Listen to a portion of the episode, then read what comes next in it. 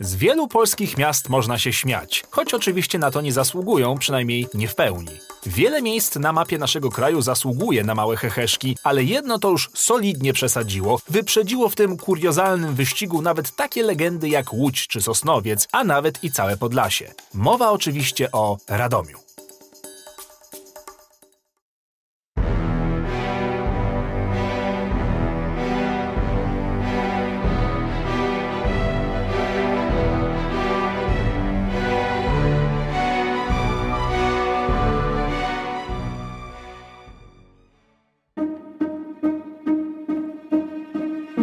Zresztą już sam znak na trasie S7 wymownie ostrzega nas, że skręt w prawo zaprowadzi nas do centrum potworów, a to nigdy nie może być dobry znak.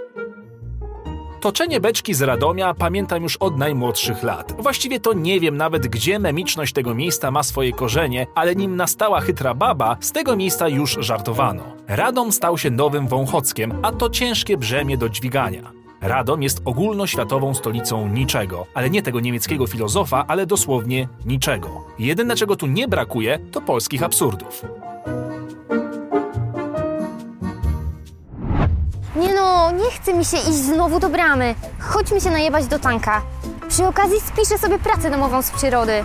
Może tym razem nikogo tam nie zajebali.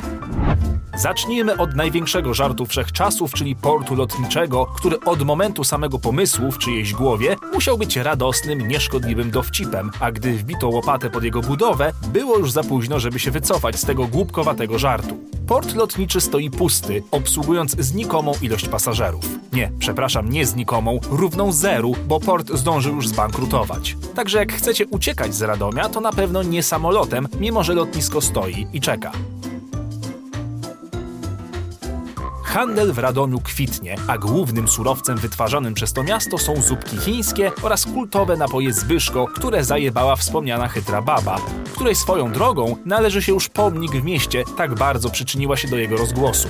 Do tego mamy jeszcze, a raczej mieliśmy, bo już nie istnieją, zakłady Radoskór robiące buty oraz fabrykę broni i wyrobów metalowych. Młodzież jednak nudzić się tu nie będzie, bowiem zawsze możecie zajrzeć do Galerii Słonecznej, której nazwa też jest nieco prześmiewcza, bo wiele można o tym mieście powiedzieć, ale nie to, że jest tu słonecznie.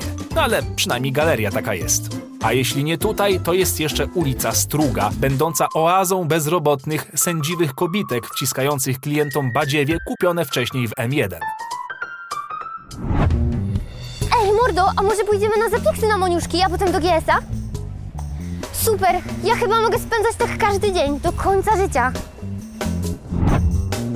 Radom przy nazywaniu swoich dzielnic nie pierdolił się w tańcu i stwierdził, że wymyślne nazwy będą tutaj tylko zbędnym ozdobnikiem, dlatego największa dzielnica miasta, będąca również ogromnym blokowiskiem, nazywa się po prostu Południe. Tam odwiedzić możemy park latarniany, w którym prawie nie ma drzew, bo i po co. A jak nie tu, to zawsze możecie udać się na Ustronie, czyli kolejne gigantyczne blokowisko, w którym czas płynie wolno i leniwie, a wesołe gdakanie kaczek przerywane jest gdzieniegdzie jedynie cichymi wyzwiskami lokalnej patologii. Możecie również udać się na jeden z miejskich mostów, który słynie tylko i wyłącznie z tego, że to właśnie ten most najczęściej wybierają samobójcy. Przyznacie, że brzmi to niezwykle optymistycznie i zachęcająco.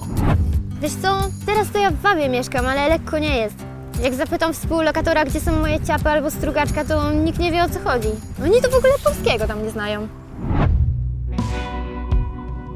Kluby sportowe obecne w Radomiu korzystają z tradycji prostolinijnego nazewnictwa i tak oto sportowcy nie muszą głowić się nad wymową swoich klubów, gdyż ich nazwy to na przykład Soku Radom, Broń Radom, Czarni Radom albo Start Radom. Tak zwana prosta elegancja. O nie, jutro sprawdzian z matmy. Może chodźmy sobie na worki złapać gronkowca, co?